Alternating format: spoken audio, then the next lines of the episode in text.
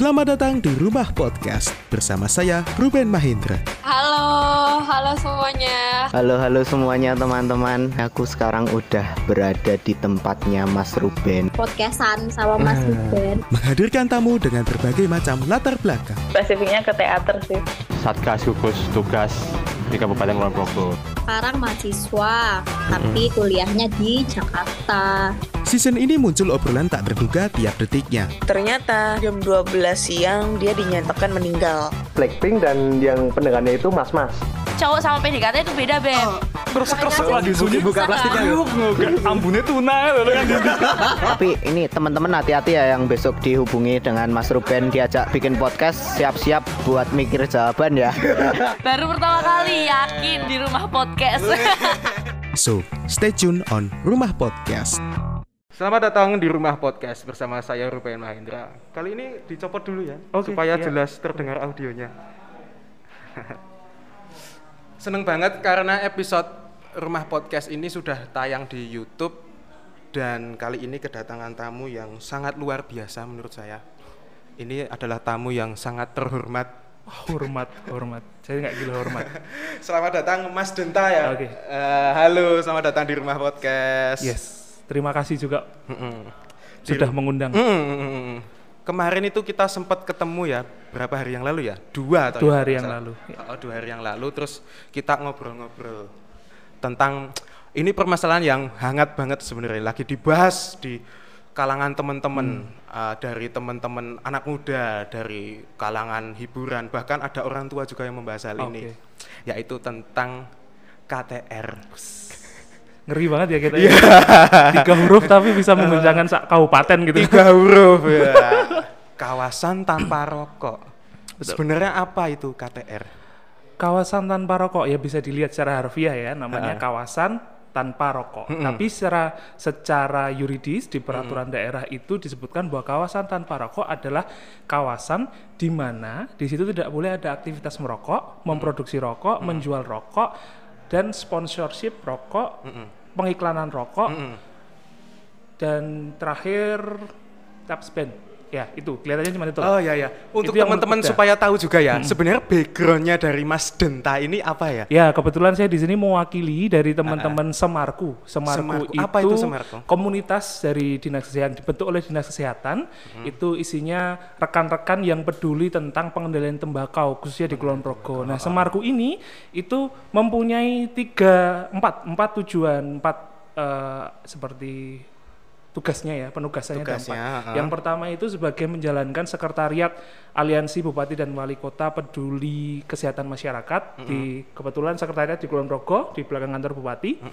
Itu yang kedua kita menjalankan sebagai mediator atau eh, istilahnya fasilitator pemerintah daerah. Kita kan punya eh, produk-produk pengalihan tembakau. Nah, kita fasilitator aktivitasnya gitu loh dari pemerintah gitu. Yang ke, yang ketiga itu kita sebagai eh, kelompok milenial eh, pengendalian tembakau di Kulon Progo. Begitu Mas Ruben. Berarti itu ada juga yang menyasar ke teman-teman anak muda gitu Bener ya? banget. Ha-ha. Bener banget. Itu eh, salah satu sasaran kami. Nah, kenapa kok menyasarnya ke anak-anak muda? Nah, di tahun sebenarnya KTR ini kan udah lama banget ya, dari tahun 2014. 2014 itu tanda tangan perda. Dan mulai dilaksanakannya tahun 2015 ya, 2014 ke 2015 itu sosialisasi-sosialisasi, terus eh, penyamaan persepsi dan lain sebagainya. 2015 itu ditandai dengan waktu itu bupati waktu itu Pak Hasto ya, itu menurunkan iklan rokok. Nah, itu dimulailah eh, perjalanan penerapan kawasan tanpa rokok di Kulon Progo. Nah, seiring dengan berjalannya waktu, ternyata tahun 2019 itu dievaluasi. Kok sosialisasinya hanya sebatas rekan-rekan yang eh, bersinggungan dengan pemerintah. Tapi untuk rekan-rekan muda, rekan-rekan yang eh, istilahnya tidak terlalu mengerti yang tidak terlalu bersinggungan dengan pemerintah itu kurang tersa- kurang tersampaikan. Makanya dibentuklah kami Semarku ini tujuannya untuk membantu sosialisasi salah satunya. Peraturan daerah nomor 5 tahun 2014 tentang kawasan tanpa rokok juga kegiatan-kegiatannya. Nah, Begitu Mas Ruben. Kalau saya termasuk juga mewakili anak muda ya gitu ya Ah, Kak, kan sosialisasi itu terdengar sangat membosankan menurut Oh, saya. betul banget. Nah, dari programnya dari teman-teman uh, Anda itu pakai program apa yang menarik gitu biar anak muda wah ini saya jadi tahu kan sebelum kalau kita untuk ke suatu uh, acara itu kan harus ada minat dulu Betul kadang yang banget. nggak ada dipupuknya rasa minatnya Ah, itu betul banget. nah daripada cuma datang tanda tangan kan biasanya Ah, gitu kan banget. mancingnya ini sebagai wajib hal wajib gitu biar tidak damuk sekolah ya gitu biasanya nah dari program Semarku apa yang menawarkan hal menarik apa di situ Nah, Semarku ini kita mencoba untuk merubah tadi mindset sosialisasi yang hanya datang ngedengerin pulang, datang dengerin pulang. Tapi kita mulai masuk ke kehidupan masyarakat. Ah. Teman-teman muda suka sos- sosial media, kita mulai masuk ke sana. Jadi nggak perlu datang ke sekolah, datang disuruh sekolah, suruh ikut eh, seminar, suruh ikut talk show yang cuman ngomong tentang KTR kui opo ora ngerti ya toh. Kita masuk ke mereka lewat kesi- kehidupan sehari-hari mereka. Mereka buka Facebook, mereka bisa tahu tentang tentang eh, KTR lewat eh, sosial media kami. Hmm, Instagram juga kita punya, YouTube kita punya, begitu. Kita coba untuk mengemas sosialisasi itu secara lebih menarik, begitu Mas Ruben. Salah satunya dengan ngajak Mas Ruben ini. berarti apa ini saya sebagai duta atau apa Wah. ini? ya semua itu duta, Mas. oh semua itu duta Ya, oh pengertian duta itu seperti itu Oh ya? iya, duta itu Ah. adalah dia yang mau mempromosikan. Oh, semuanya duta pokoknya. Oh, berarti anda tak suruh mempromosikan ini sebagai duta podcast saya gitu Oh ya gitu, nanti ya? ah, bisa, bisa, bisa, bisa. Boleh, Ya. boleh. Eh, saya penasaran kan kalau nggak salah ya ini Hmm. perdanya itu kan nomor 5 tahun 2014 ya Betul banget. Eh, sebenarnya ini godokannya itu dari kapan sih kenapa Ini- ada muncul ini gitu loh Kalau ceritanya saya juga kurang tahu, tapi tahun 2014 itu eh, waktu itu berdasarkan dari kita kan sebelumnya kalau dinas kesehatan itu ada yang namanya program dusun kabar. dusun, Dusun kabar, itu dusun yang bebas asap rokok. Bukan berarti dusunnya langsung nggak boleh ngerokok enggak, tapi itu ada satu perjanjian uh, bukan perjanjian ya, kayak kesepakatan. Kesepakatan. antara penduduk.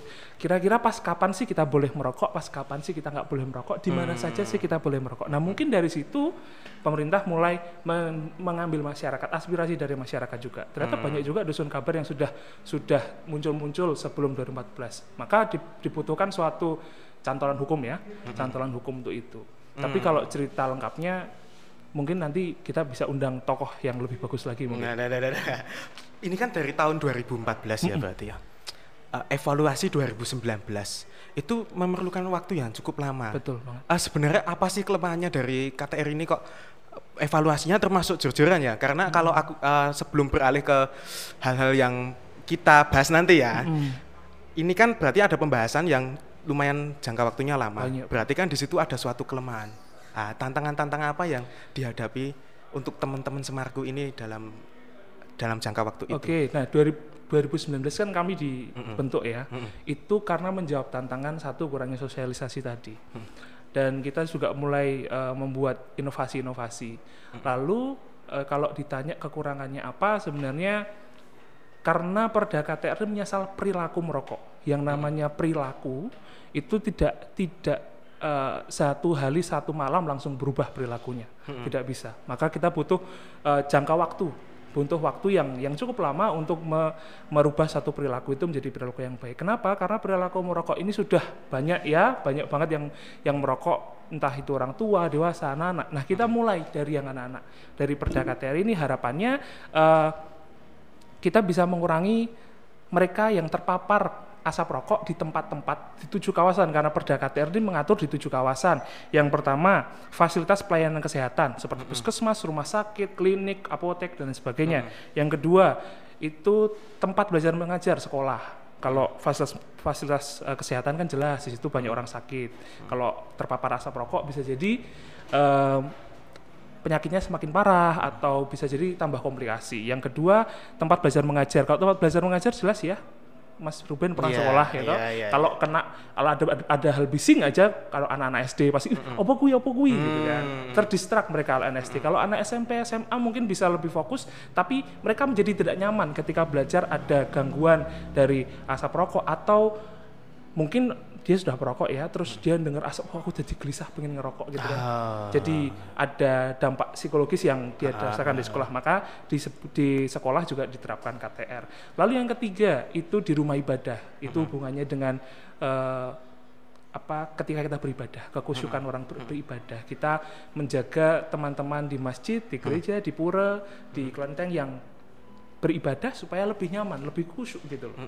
Terus yang keempat itu tadi udah sekolah sudah, eh, fasian ke sudah, terus tempat ibadah, tem- angkutan umum. Nah, Angkutan angkutan, umum. Kenapa di angkutan umum? Angkutan umum ini kan eh, kita entah entah dari sopirnya, entah dari penumpangnya. Karena itu di satu eh, ruangan tertutup, ya kan, yang dia berjalan terus. Kita nggak tahu di angkutan umum itu ada mungkin ada ibu hamil, mungkin ada anak-anak, ya kan?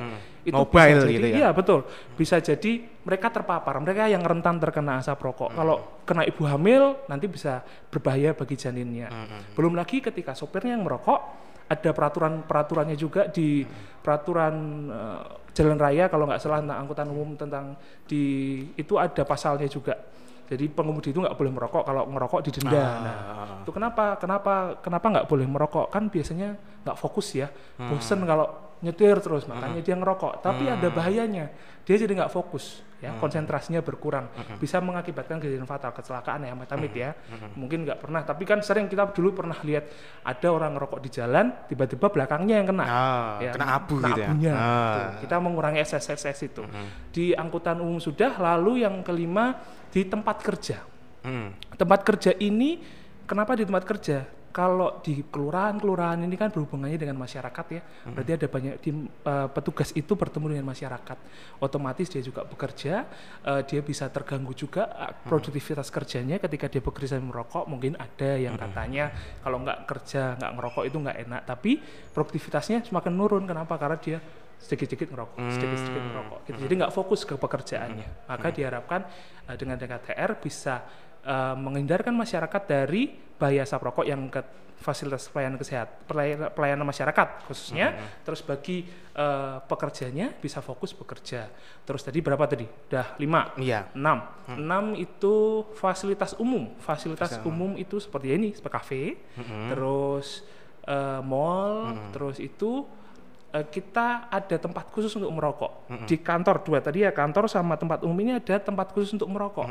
Nah tempat khusus yang merokok ini mengapa ini dibutuhkan? Karena kadang-kadang kan itu kan banyak masyarakat yang berkumpul. Ada yang merokok, ada yang tidak merokok. Nah yang merokok kita berikan tempat khusus supaya tidak bercampur dengan mereka yang tidak merokok. Mungkin yang tidak merokok ini dia punya mungkin punya asma, dia punya alergi ya kita juga me- menjaga itu. Mungkin ada ibu hamil juga, ada anak-anak itu kan juga bisa berpengaruh berdampak di situ. Itu enam. Yang terakhir adalah tempat umum yang ditentukan lainnya. Tempat umum yang ditentukan lainnya itu seperti tadi dusun kabar kan punya eh, seperti perjanjian atau kesepakatan. Mm-mm, kesepakatan. Pas nikahan nggak boleh merokok. Waktu membagikan kalau di kampung-kampung di desa-desa itu ada yang namanya nyinom ya. Ah, ah, nyinom. nyinom, ya. Nyinom biasanya dia diberi semacam bingkisan ada rokoknya di dalam. Nah, padahal yang nyinom itu anak-anak SMP, SMA yang kuliah awal baru-baru gitu ya. Nah, kita meng- mengurangi perokok pemula dari situ. Gitu Mas Ruben. Oh, strateginya seperti itu ya. Iya. Ah, dari sekian dari ada tujuh ya tempat tadi. Ada tempat ibadah, ada tempat-tempat fasilitas Mm. umum, angkutan umum dan lain-lain. Saya tuh pernah sama tim itu melihat suatu tempat yang biasanya itu sebenarnya umum banget untuk tempat merokok, yaitu tempat burjunan. Burjunan, Nah, oke. belum lama ini sekitar berapa minggu, beberapa minggu ini teman-teman dari dinas kesehatan ya al- menempelkan itu ya. Mm, dari Tentang- Satgas, Ah, dari satgasnya ya. betul. Nah, itu itu teman-teman tuh sedikit mempertanyakan karena kan mereka biasanya merokok di situ. Hmm. Loh, kok ini tiba-tiba aku keusik ada aturan ini. Oh, nah, gitu. itu bagaimana kalau dari teman-teman Semarku menanggapi itu? Oke, yang pertama yang perlu kita luruskan adalah perda KTR ini bukan perda yang melarang orang untuk merokok. Tidak sama sekali. Tapi kita mengatur di mana tempat merokok, ya tadi itu saya bilang, di mana tempat untuk merokok, di mana yang tidak boleh merokok. Gitu. Jadi enggak, kalau ngerokok boleh-boleh aja, tapi di tempatnya. Misalkan kalau di Burjo, ada bagian dalam dan bagian luar. Kalau di kafe-kafe, burjo, restoran itu kan banyak. Kemarin kemarin Sabtu saya juga sedang kami sedang survei juga sebenarnya sekarang tentang penerapan KTR itu di kafe-kafe, di tempat-tempat rumah makan, di daerah Grimula itu kan banyak tuh kafe. Nah, mereka sudah mulai memisahkan antara yang tempat untuk merokok, tempat yang tidak merokok. Tempat yang merokok di luar, yang tidak merokok di dalam. Jadi, begitu. Cuman cuman kita mengatur aja, bukan bukan melarang. Boleh jenengan ngerokok tapi silahkan merokok pada tempatnya. Terus itu gimana? Kalau kan aku melihatnya itu tempat area itu tuh Kecil, banyak ya. asbak gitu loh. Mm-mm. Nah, sedangkan itu kan biasanya tempat untuk merokok. Betul. Nah, itu bagaimana dari teman-teman kan itu berarti berbeda dengan apa yang sudah diterapkan di situ kan? Sudah ada uh, tempelan di situ. Nah, itu bagaimana dari teman-teman Semargo itu menyikapi hal kayak Ya, gitu? inilah yang membuat lama sebenarnya mas. Mm-mm. Karena itu perubahan perilaku toh. Nah, merubah mindah ke asbak itu kan nggak cuman mindah gini, tapi Ya. tempat nyamannya kan ada di dalam situ. Ya toh. Nah, kita coba untuk mengedukasi pelan-pelan. Kalau merokok kalau bisa di luar supaya tidak di dalam. Kenapa di dalam? Kalau di dalam nanti mungkin ada yang tidak nyaman, pengunjung yang tidak nyaman atau mungkin ada eh, pengunjung yang bawa anak kecil di Borjo kan juga kadang saya juga ke Borjo ngajak adik saya yang masih kecil kadang-kadang makan juga suka makan mie dia di sana Nah, kita melindungi mereka yang rentan itu. Maka kita mencoba eh, di perda itu diatur. Kalau merokok biasanya di luar tempatnya, di tempat yang terbuka. Ya, Terbuka. Ya, Oh. kalau yang tertutup disarankan untuk tidak menyediakan asbak. Begitu. Nah, kami mulai eh, sekarang nih sekalian survei juga sekalian kita mensosialisasi ke pemilik-pemilik kafe, ke burjo-burjo. Mungkin kalau ada burjo kemarin di Wates itu ada satu ya. Kemarin yang Pol PP juga sempat kita nggak melarang tapi menghimbau kepada pemilik burjo itu supaya menaruh tempat asbaknya di luar jangan di dalam. Begitu Mas Ruben. Eh, gini, aku itu lihatnya itu agak lucu ya. Soalnya Hmm. lihat di situ itu nggak cuma rokok di gambar itu, ada vape, vape. Ah, dan ada Sisa. sisa. Nah, itu itu gimana? Maksudnya aku belum pernah menemui si sisa di sini. Ya. Sam- sampai harus sedetail itu ya peraturannya. Ya, di peraturan perda itu merokok definisi merokok Tertulisnya itu tidak, seperti itu? Tidak hanya rokok konvensional, tapi juga rokok elektrik dan rokok eh, rokok itu kan definisinya tembakau yang dibakar ya, tembakau yang dibakar atau sejenisnya. Jadi sejenis tembakau mungkin ada eh, hal yang lain yang dibakar. Lalu kan sekarang seiring dengan perjalannya waktu ada berbagai macam dulu dari rokok biasa ke sisa. Vape kan nggak ada tembagonya di situ nikotin. Betul, Ah, tapi kan kan, tidak- salah bukan satu tembakau yang dibakar. Hmm. dan jenisnya yang merupakan jadi kalau di perda itu rokok dan dan kandungan jenisnya sejenis yang merupakan rokok konvensional. Jadi Hmm. yang mirip-mirip sama itu. Yang mengeluarkan asap yang yang asapnya itu menim- punya nikotin-nikotin kan tidak hanya kita yang yang menyerap, tapi juga ketika kita mengeluarkan asap, dia juga memunculkan eh, banyak ekses-ekses lain dari Hmm. hasil bakaran nikotin tersebut. Begitu Mas Ruben. Jadi Oh, nggak cuma nikotinnya aja, mungkin eh, vape ya kita ngomongin vape. Mm-mm. Mungkin vape nggak ada di dalamnya situ, tapi sisa-sisa residu dari hasil bakaran air tadi itu, kan itu kan liquid yang dibakar, Liquid, ya toh. Lalu mungkin ada juga eh, apa ya semacam residu-residu yang keluar dari yang yang keluar dibawa oleh asap-asap itu, yang membuat orang tidak nyaman, begitu kan? Kadang-kadang, uh enak ki ambune rada enak gitu. Ada yang seperti itu, tapi ada juga yang bilang, ah ki bulek banget ambune gitu. Nah kita melindungi mereka yang yang tidak mungkin yang tidak punya suara atau tidak tidak mampu untuk kadang-kadang kan negur orang lain kan nggak nyaman makanya kita beri beri ruang sendiri-sendiri untuk dia yang merokok dia yang tidak merokok begitu Mas Ruben Eh, kalau tadi kan ada ruangan-ruangan yang dilarang ya, termasuk ruangan indoor begitu. Teman-teman itu juga mempertanyakan kenapa eh, ruangan itu dilarang untuk merokok, sedangkan la- tempat untuk merokoknya itu nggak ada. Maksudnya gini, lebih ke tertulisnya ya, Mas. Karena kalau tempat yang dilarang kan benar-benar ada tulisannya, ini dilarang gitu. Berarti tempat-tempat yang di luar ada tempelan itu boleh untuk merokok.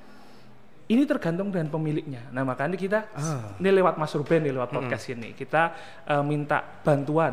Kan di Perda nomor eh, 5 tahun 2015 ini ada partisipasi masyarakat. Nah, di partisipasi masyarakat ini kita mengajak pemilik-pemilik eh, restoran, pemilik-pemilik kafe itu untuk menyediakan tempat ya diberi tanda. Kita fasilitasi misalnya nggak punya, kita fasilitasi penempelan stiker waktu kemarin penyidaan itu.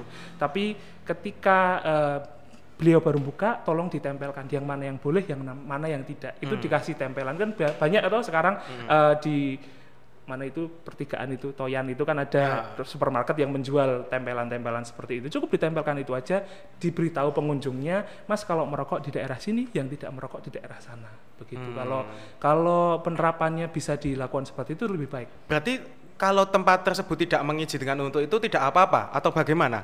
Kan gimana tadi maksudnya? kan tadi boleh ditempeli boleh enggak? Mm-mm. nah itu harus dapat izin dari tempatnya atau karena ini peraturan kalian harus absolut pakai ini gitu ya kita harapkan seperti itu Mm-mm. kita harapkan seperti tapi itu ada nggak penolakan pemisahan. dari orang-orang itu Eh, sejauh ini belum, karena kita menganjurkan kalau di dalam, kalau misalkan kalau di dekat Girimulya itu kan kafenya terbuka semua ya, Ah, ah. kafe terbuka semua ya. Kita coba bilang Mbak kalau misalkan yang di dalam jangan disediakan asbak saja, nanti kalau merokok bisa di tempat yang ada asbaknya misalkan, Ah. itu seperti tanda-tanda seperti itu aja, nggak nggak mesti tempelan gitu, nggak mesti, tapi disediakan asbak. dengan Pengendalian perilaku Iya, pengendalian kuncinya di perilaku, situ. kuncinya di situ, kuncinya KTR ini adalah pengendalian perilakunya tadi Hmm, itu. Eh, ketika kita tidak menyediakan tempat untuk merokok, pasti dia akan cari tempat tersendiri untuk merokok. Sekarang masyarakat sudah mulai sudah mulai eh, pinter kok. Dari 2000 kita juga pernah eh, meneliti dari 2016 ke 2020 Hmm. itu tingkat orang untuk merokok di tempat di tempat non merokok itu sudah mulai berkurang. Heeh. Iya, sudah mulai dia secara sendirinya ketika di tempat itu nggak ada asbak, dia pasti minta asbak. Lalu dia mencari tempat di luar misalkan, seperti itu. Itu sudah mulai masyarakat sudah mulai teredukasi. sekarang. Berarti perokok yang sopan dan santun itu masih banyak di masyarakat sebenarnya. Masih banyak sebenarnya, Ah. betul, betul banget. Berarti kalau yang menjadi sasaran sekarang itu karena anak muda itu karena apakah karena tadi pengguna rokok awal-awal itu masih usia dini atau ada hal-hal lain, lain yang sekarang kan makin ditegakkan ini peraturan ini. Nah itu apa sebenarnya yang menjadi latar Gini, Mas, belakangnya? kita tahun 2020 itu Kementerian Kesehatan merilis eh, apa yang namanya semacam riset kesehatan dasar. Itu yang menyebutkan bahwa perokok anak di tahun 2019 ke 2020 ya ini itu naik. Nah, sementara 2020 ke 2021 ini mulai keluar nih risetnya. Karena pandemi di rumah kan mereka di rumah ya kan?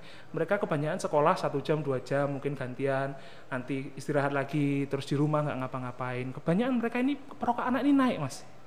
Nah maka Bukannya di rumah itu malah diawasi oleh orang tua ya? nah inilah kadang-kadang melu bapak nih Oh. Nah, gitu. Karena di rumah terus dia melihat sosok orang tua yang merokok, gitu. Nah, kita juga kerjasama dengan puskesmas, kita mencoba untuk sosialisasikan rumah bebas asap rokok lewat dusun kabar tadi itu. Nah, lewat dusun kabar di tempat umum kadang-kadang kan di rumah nggak ada internet atau bosen di rumah pergi ke kafe sama teman-temannya belajar bareng gitu ya. Nah, di tempat-tempat umum, nah kita kita eh, beri perda ini untuk mengatur di tempat-tempat umum supaya mereka tidak terpapar asap rokok dan tidak menjadi rokok pemula. Nah, di tahun 2021 besok ke depan Kementerian Kesehatan punya target 8,7 penurunannya. Sekarang di 9,3 perokok 9,3. pemula persen. Iya. Penurunan satu persen ya? Iya, penurunan satu persen itu Angkanya gimana? Angkanya Satu persen itu bagaimana cara pengendaliannya? Sebanyak apa gitu? Satu persen di seluruh Indonesia jelas banyak ya mas ya. Oh di Indonesia? Di seluruh Indonesia itu Kalau di Kulon Progonya sendiri? Kementerian Kesehatan. Kalau nah, diangkat di Kulon Progo sendiri gimana? diturunkan dari Kementerian Kesehatan itu dikembalikan ke daerah. Bagaimana caranya? Salah satunya dengan KTR. Yang kedua dengan kalau di dinas kesehatan itu dengan pe- sosialisasi kuratif ya tentang cerdik Hmm. eh, perilaku eh, hidup bersih dan sehat ya. Cerdik itu eh, cek kesehatan, disuruh kesehatan rutin, terus enyahkan asap rokok, istirahat yang cukup, itu untuk mengendalikan penyakit-penyakit yang tidak menular dari eh, hasil-hasil rokok misalkan, atau mungkin penyakit lainnya yang disebabkan karena kurang gerak. Kalau kebanyakan di rumah toh, ya kan? Kalau penjenengan pernah dengar eh, gerakan masyarakat sehat, Ya. germas itu ya Ah, salah satunya dengan cerdik itu salah Oh, satunya. termasuk program itu juga. Iya, termasuk program itu juga. Jadi nggak cuman hanya untuk mengurangi perokok, mengurangi perokok aktif, eh, itu juga bisa mengurangi dari eh, dampak-dampak dari kurang gerak. Misalkan kalau di rumah apa zooman terus seharian kan kurang gerak biasanya juk berat badannya naik nah, ini Nah. menimbulkan namanya penyakit tidak menular nah ini yang bisa memperburuk terus dia sudah ger- tidak bergerak terus dia pindah dari rumah kan bosen nih pindah ke kafe. Nah di kafenya itu banyak orang yang merokok. Nah ini bisa meningkatkan resiko resiko dari penyakit tidak menular itu. Gitu mas Ruben. Eh, kalau tadi kan gini, kalau dari teman-teman kan juga ngerasa merokok itu adalah satu kebiasaan.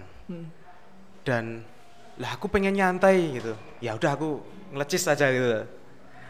Itu sebenarnya dalam peraturan itu benar ada tindakannya atau itu just tempel supaya ini wah ini nggak boleh kan pengendalian di situ perilaku. perilaku. apakah benar-benar ada dendanya atau entah kurungan atau apa gitu ada Betul Mas Ruben. Ini kemarin kita tang Maret kalau nggak Februari akhir ya, ta- tanggal 28 29 kita mulai melakukan penegakan.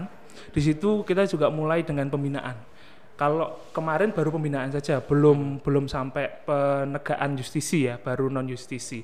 Kita baru lakukan pembinaan. Nah, untuk penegakannya kita masih masih perjuangkan untuk itu karena sosialisasi juga kita akui masih masih kurang ya, masih belum menjangkau ke lapisan-lapisan masyarakat yang paling bawah, tapi kita juga kita juga sedang berusaha untuk meningkatkan sosialisasi sosialisasi itu. Harapannya besok ketika eh, ini kembali normal, kita sudah kemarin sudah pernah uji coba eh, operasi penegakan eh, justisi. Semoga besok akhir tahun atau awal tahun-tahun depan kita sudah mulai penegakan secara sesungguhnya denda. Kalau di peraturannya sendiri sudah ada peraturannya. Kalau ketahuan misalkan eh, merokok di te- bukan di tempatnya itu bisa kena denda 50.000 ribu. 50 ribu. Betul. Itu langsung di tempat atau ada proses? sih? Ada prosesnya nanti. Eh, biasanya kemarin kita sita dulu, lalu kita sidang. Eh, ada jeda waktu tiga hari ya. Lalu kita sidang, nanti di sidang itu nanti baru kena denda. Begitu Mas Ruben. Itu di segala tempat atau tempat-tempat vital? tadi yang tujuh kawasan. Karena Perda KTRD hanya mengatur tujuh kawasan tadi itu. Berarti yang di luar tujuh kawasan itu nggak uh, bebas, Eh, terserah. saya pikir tujuh kawasan itu sudah hampir mencakup semuanya ya. Ah, ah, ah, ah, Kecuali ranah-ranah private dari masing-masing Iya orang ya. betul betul. Dan ranah private ini kita serahkan ke puskesmas, ya kan? Hmm. Kita sosialisasikan lewat eh, rumah bebas asap rokok, Hmm. begitu. Lewat dusun kabar tadi itu. Jadi kita lewat Pak RT, lewat Pak Dukuh, gitu, Hmm. mensosialisasikan masyarakatnya supaya kalau di rumah ada bayi ya jangan merokok di dekat bayi, Ya, gitu. Kalau ada orang sepuh di rumah ya di luar, jangan di dalam. Gitu Mas Ruben. Kalau Mas Denta itu sebenarnya dalam ini dinas kesehatan P2 ya, betul Ya, ya? Bagian Semarku P2 ya? di bawah P2, Di bawah pengendalian dan pencegahan penyakit. Berarti tugas Mas Denta itu lebih ke lapangan.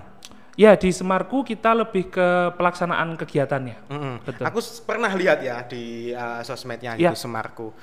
Ada cara-cara pengendalian itu banyak, misalnya tentang sosialisasi tadi, terus ada dutanya juga Ah, yang ada duta hebat, betul. uh. Hidup sehat, Terus ada juga yang uh, membersihkan puntung-puntung rokok. Keropiok puntung rokok oh, Ah, itu, betul banget. Itu sebenarnya apa tujuannya apa untuk ke masyarakatnya? Ah, Memberikan contoh atau apa real itu atau gimana? Waktu itu kita kerjasama sama Pramuka ya untuk mengadakan keropiok puntung rokok. Ini sebagai evaluasi.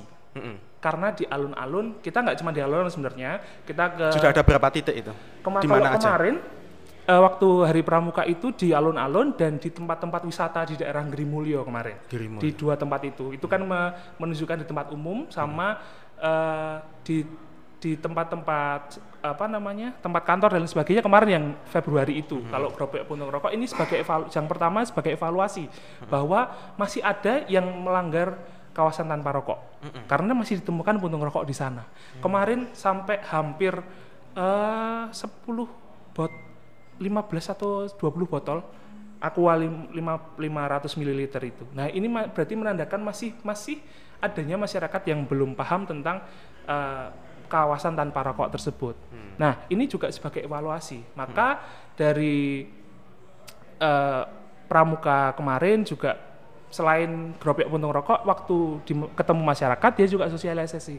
Pak niki ini adalah tempat kawasan tanpa rokok. Kalau bisa merokok jangan di sini. Karena ada tempatnya.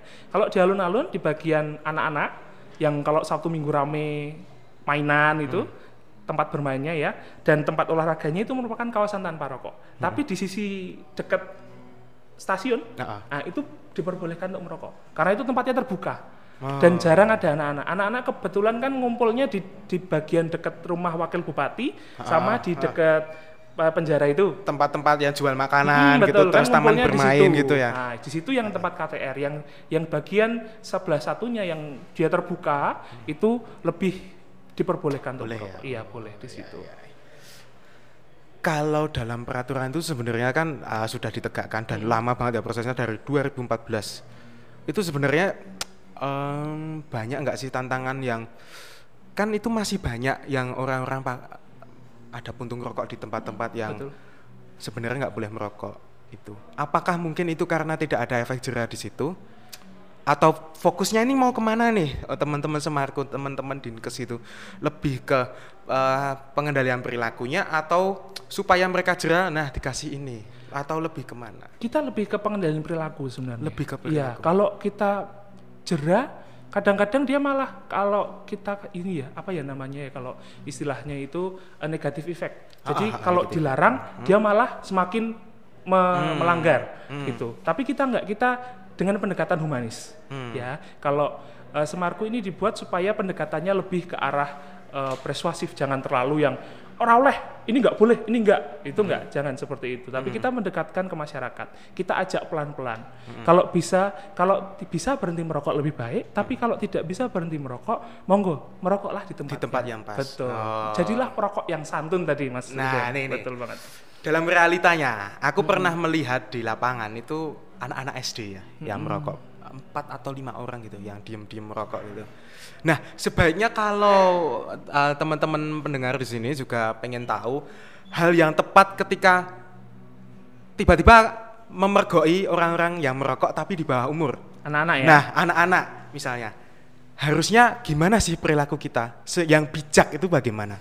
Yang pertama, jangan langsung dimarahi. Mm-mm. Kalau dimarahi pasti dia takut, ya kan? Mhm. Kita waktu dia merokok diajarkan, diberitahu bahwa merokok. Kadang-kadang mereka merokok karena lihat temennya atau lihat bapak ibunya atau melihat orang lain yang merokok. Kok ketok ngerokok ngerokok ki piye to rasane gitu kan? Hmm. Kalau ketika merokok itu pasti kan ada ada efek di dalam tubuh kita yang mungkin rasanya kayak panas dulu ya pertama Hmm. kali ya. Kalau waktu pertama kali kan dia masih kecil, pasti masih rasanya piye Dik? ditanyain dulu. Panas ora? Nah, kalau panas berarti apa?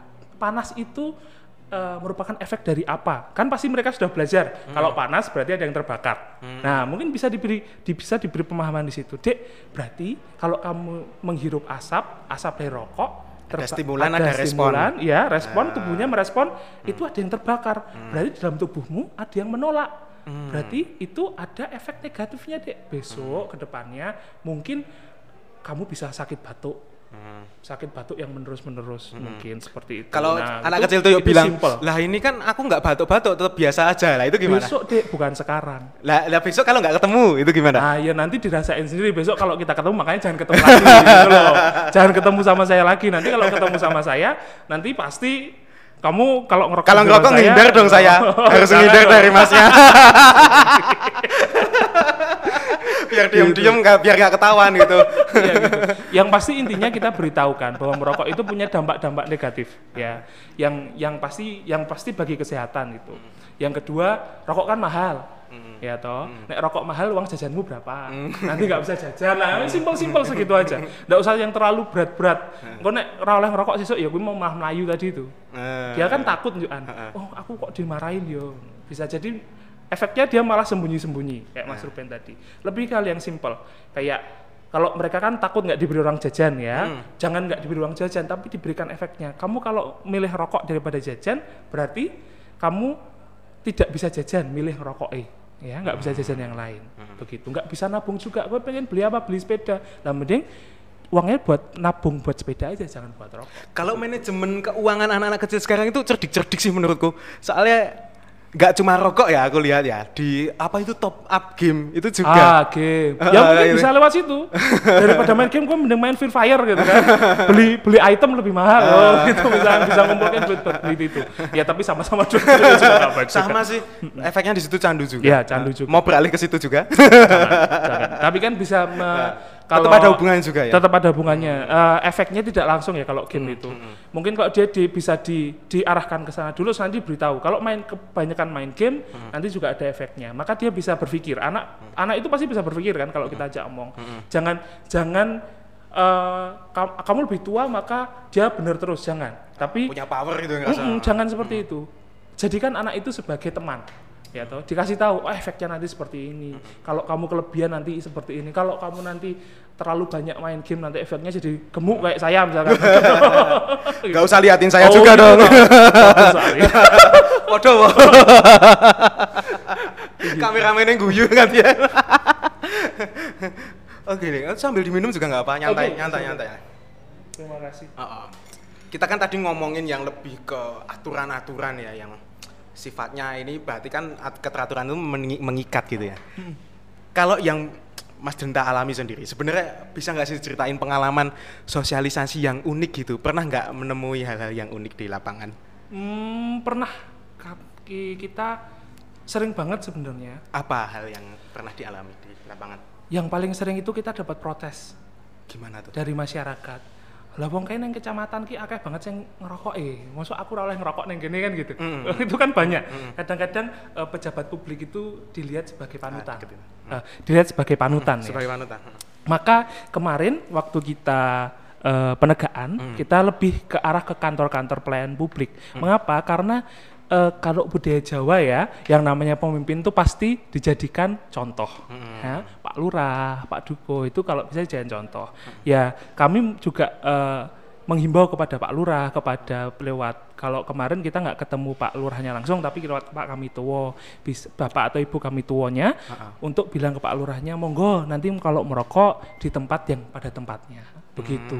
Kita karena karena kita juga sering sering banget dapat eh, apa ya, bukan semacam protes ya, protes atau Tapi lebih teguran, apa? Lebih kritik, apa? Kritik gitu ya, kritik ya, kritik. Kok itu sing di pejabat-pejabat itu pada ngerokok gitu loh. Ya nggak apa-apa pejabat merokok, tapi silahkan pada tempatnya. Seperti itu kita lebih kita lebih ke arah sana pendekatannya. Berarti ada penempatannya di situ. Harus sesuai gitu ya. Gimana maksudnya? Ah gini. Soalnya aku juga pernah lihat di beberapa kecamatan-kecamatan itu, itu masih memang seperti itu. Mm-mm, bener. Dan itu sebenarnya tindakannya seperti apa sih? Maksudnya kan sebagai rakyat ya, sebagai rakyat kan ngerasa warga gitu kan ngerasa eh, ini contohku gitu. Bener. Tapi di perda itu mas, kalau jenengan tahu, kalau ada misalkan di suatu kawasan ya, di di kelurahan misalkan, kalau ada yang ketahuan rokok di sana, yang akan ditegur nanti Pak Lurahnya. Hmm. Jadi nanti sebenarnya kembali lagi ke Pak Lurahnya. Kalau Pak Lurahnya nggak bisa mencontohkan atau Pak Dukonya nggak bisa mencontohkan, nanti yang kena tegur juga beliaunya. Jadi kalau bisa ya kita kalau merokok itu tempat merokok. Karena di kepanewan-kepanewan kebanyakan sudah sudah ada taman, taman khusus untuk merokok. Nah gini, ada pertanyaan juga dari netizen. Kalau ada kawasan yang tidak boleh untuk merokok, apakah ada kawasan untuk merokok? Ada khusus. Tadi yang saya sebutkan di tempat umum sama di perkantoran, dia harus menyediakan tempat khusus untuk merokok. Karena kita Harus menyediakan. Iya harus menyediakan. Karena kita eh, perokok itu juga manusia ya. Jangan jangan diskreditkan mereka, ya kan? Kita kasih tempat untuk merokok. Pengambilan redaksinya itu merokok juga manusia. Lah iya toh, jangan jok disalah-salah kayak terus ya toh. Kita juga pernah kena kena ini semprot. Katanya kok perokok disalah-salah kayak terus? Karena membawa penyakit. Lah enggak. Kita kan cuma ngomongin saintifiknya. Ilmiahnya kan seperti itu. Kata ahli ya kan pak dokter bu dokter itu bisa menyebabkan penyakit. Nah makanya kita juga menyebarkan lewat situ. Nah kalau bisa makanya dikurangi gitu. Gitu. Nah, harus menyediakan tempat merokok. Di Perda pun juga kan sudah dituliskan bahwa tempat umum dan kantor itu harus ada tempat khusus merokok yang terbuka.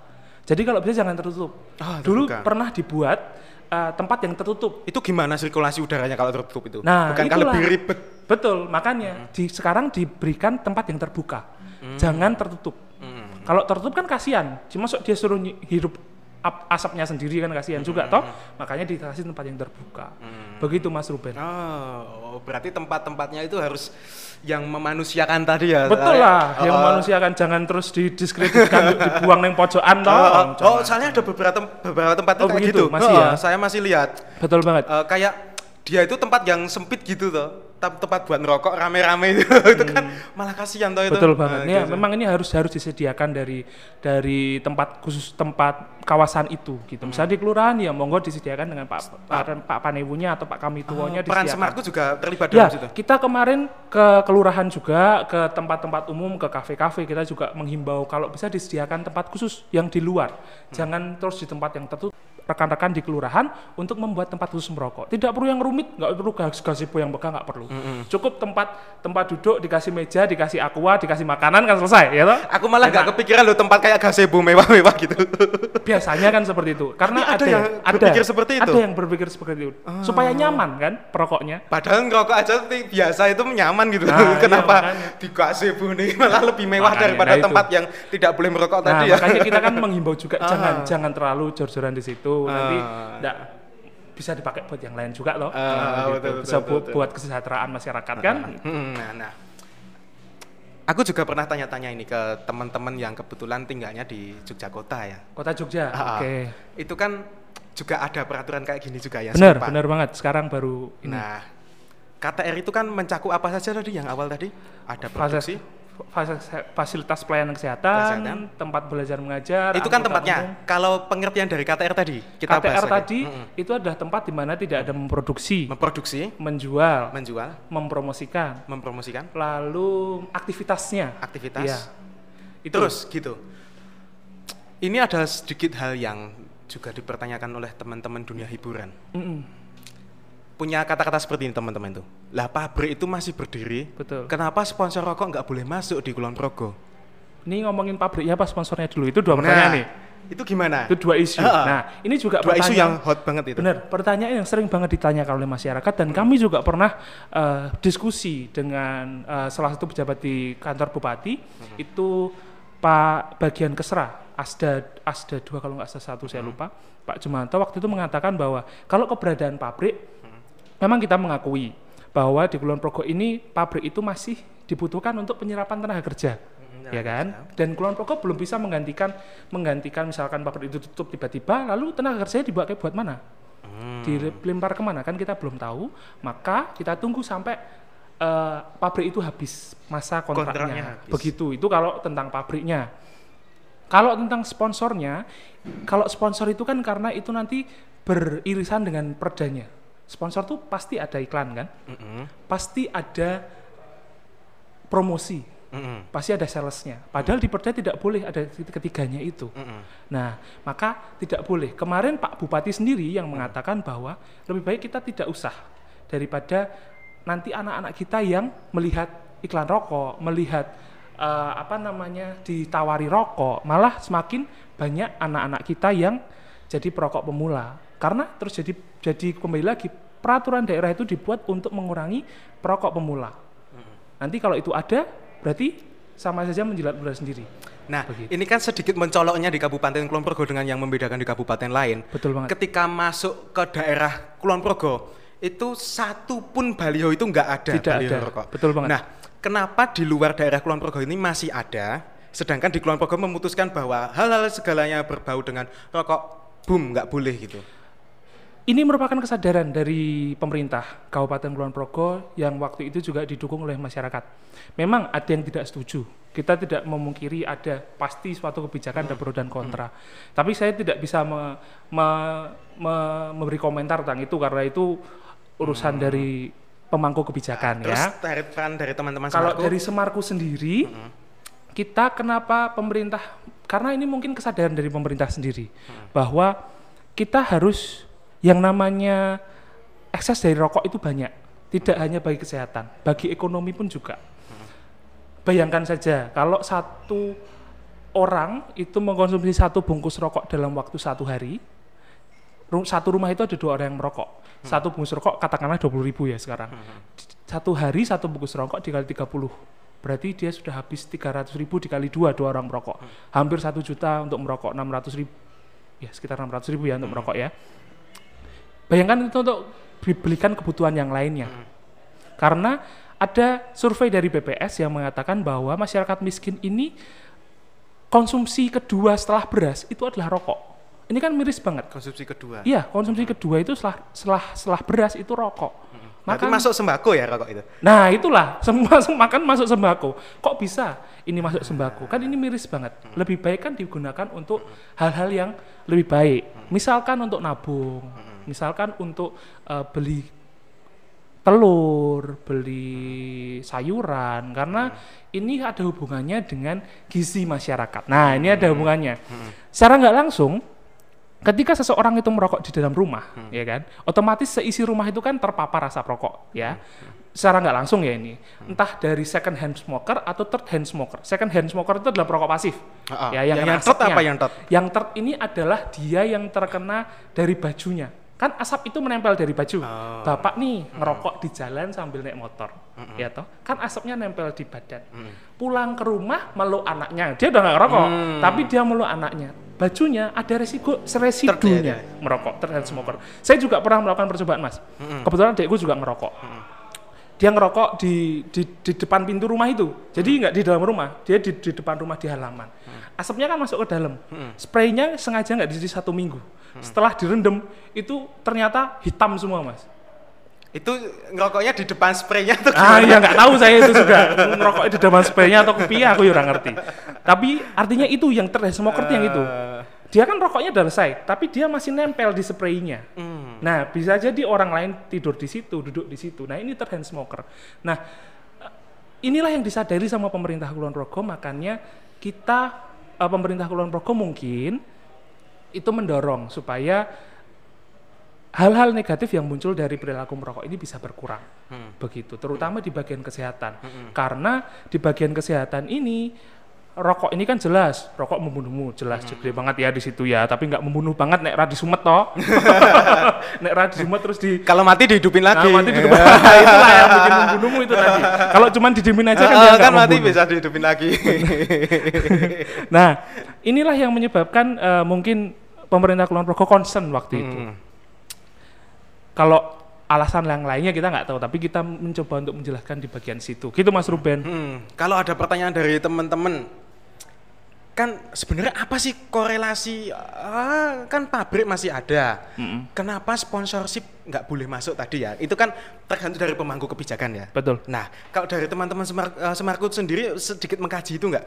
Kalau dari kami sering berdiskusi dengan teman-teman karena Semarku itu termasuk de- termasuk dalam komunitas Indonesian Youth Council for Tobacco Control. Hmm, Apa tuh?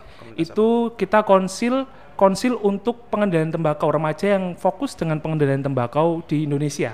Begitu tuh isinya komunitas-komunitas yang apa ya fokus tentang pengendalian tembakau. Nah kita berdiskusi di sana. Kalau sponsorship masuk, berarti tadi itu ada promosi. Kalau promosi dilihat oleh anak-anak, dilihat oleh eh, mereka yang belum cukup umur, ya kan?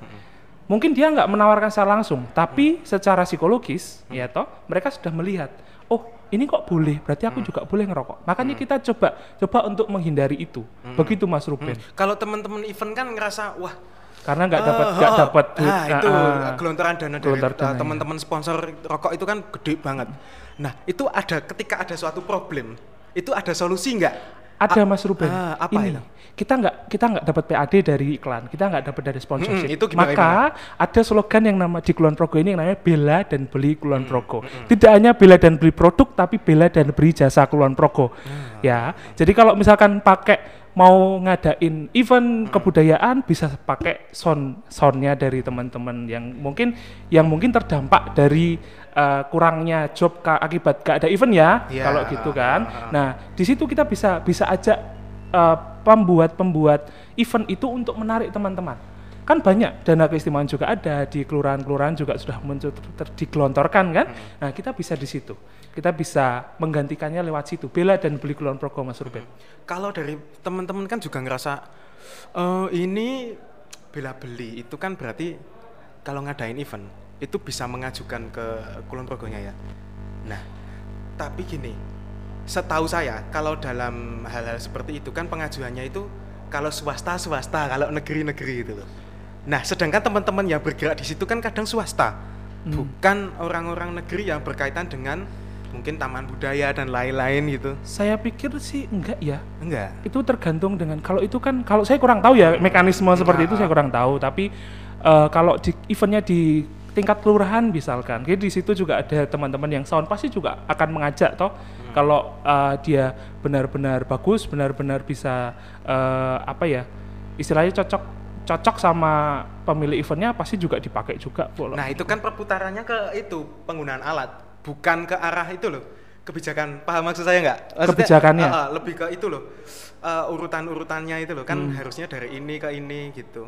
Mungkin itu jadi PR bersama ya. hal Boleh, ini yang- juga bisa dimasukkan Mas Ruben. Jadi mungkin perlu ada satu regulasi khusus ya yang mengatur tentang itu. Tapi tentang sponsorship khususnya. Tapi kalau sponsorship sampai sekarang pemerintah Kulon Progo lewat Pak Bupati itu saya saya dengar sendiri dari Pak Bupati. Pak Bupati punya concern sendiri dengan itu.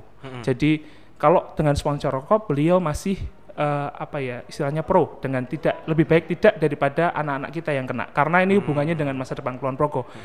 Kita sedang membangun SDM yang berkualitas Mas Ruben ya kan? Kualitas itu nggak cuman berkualitas secara intelijensi tapi juga secara kesehatan. Maka kita harapkan generasi muda Kulon Progo ini jauh lebih sehat Mas Ruben. Begitu Mas Ruben. Hmm. Harapannya nanti ini juga bisa didengar oleh pemangku kebijakan, nanti juga bisa diberikan jalan keluar dan solusi yang terbaik. Ah, berarti itu yang bisa menjawab hal-hal seperti itu siapa, Mas? Maksudnya yang bisa Eh, yang- menjawab ya ah. pemangku kebijakan, Pemangku kebijakan. pemerintah yang di jalan perwakilan nomor satu itu. Begitu Ya, Mas berhubungan dengan kabupaten Iya, ya. betul banget. Kalau kami kan, kami ini sebagai pelaksana.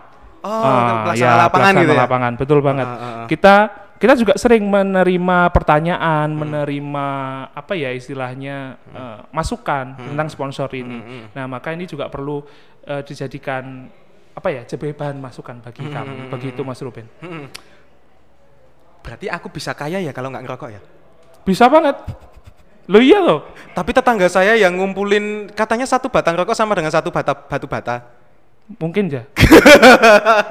Lima ribu toh? Heeh. Satu Emang batu bata. Ya. Bisa- bisa kaya bisa bikin itu? bisa bikin rumah toh. Udah nggak sidik-sidik kan? Berarti Mas Dinta sekarang udah punya rumah gede banget. Ayo jangan gitu. Perbandingannya nggak gitu juga dong, ya kan? Makasih ya Mas udah bergabung di rumah podcast. Terima kasih juga Mas Ruben sudah diundang. Ya, semoga setelah ini ada kebijakan-kebijakan yang lebih merakyat dan memanusiakan manusia tadi ya. Heeh. Sukses juga buat Semarku. Terima kasih juga sudah diundang dan terakhir ini kan besok ini sudah mau Ada bulan puasa, apa? bulan puasa ya Mas Ruben. Ini cuman menghimbau aja kepada teman-teman yang perokok aktif. Bulan puasa ini bisa dijadikan ajang untuk berhenti merokok. Jika tidak bisa berhenti merokok, mari kita belajar untuk menjadi perokok santun. Begitu Mas Ruben, ya kan? Mungkin bisa nyicil buat lebaran toh. Tadi satu lima ribu sehari toh. Terus udah di rumah tadi ya. ah ya itu. Terima kasih Mas Uta sudah Terima kasih banyak, Mas Ruben. Heeh. Terima kasih teman-teman yang udah menyimak episode kali ini seru banget ya kalau kita bahasin KTR ini mungkin ada eh, tindak lanjut setelah ini. Iya Mas Ruben, terima kasih ini juga jadi masukan ah, ah. bagi kami untuk melangkah ke depan. Ya betul. Setelah ini kita adakan pertemuan-pertemuan lain ya yang di luar konten. Bener ini ya. banget. Terima kasih teman-teman telah menyimak episode Rumah Podcast kali ini. Sampai jumpa di episode selanjutnya. Selamat datang di Rumah Podcast bersama saya Ruben Mahendra. Halo, halo semuanya. Halo halo semuanya teman-teman. Aku sekarang udah berada di tempatnya Mas Ruben. Podcastan sama Mas Ruben. Menghadirkan tamu dengan berbagai macam latar belakang. Spesifiknya ke teater sih. Satgas gugus tugas di Kabupaten Kulon Progo. Sekarang mahasiswa, tapi kuliahnya di Jakarta. Season ini muncul obrolan tak terduga tiap detiknya. Ternyata jam 12 siang dia dinyatakan meninggal. Blackpink dan yang pendengarnya itu mas-mas. Cowok sama PDKT itu beda, Beb. Terus lagi sunyi buka plastiknya. Ambune tuna kan. Tapi ini teman-teman hati-hati ya yang besok dihubungi dengan Mas Ruben diajak bikin podcast siap-siap buat mikir jawaban ya. Baru pertama kali yakin di rumah podcast. So, stay tune on Rumah Podcast.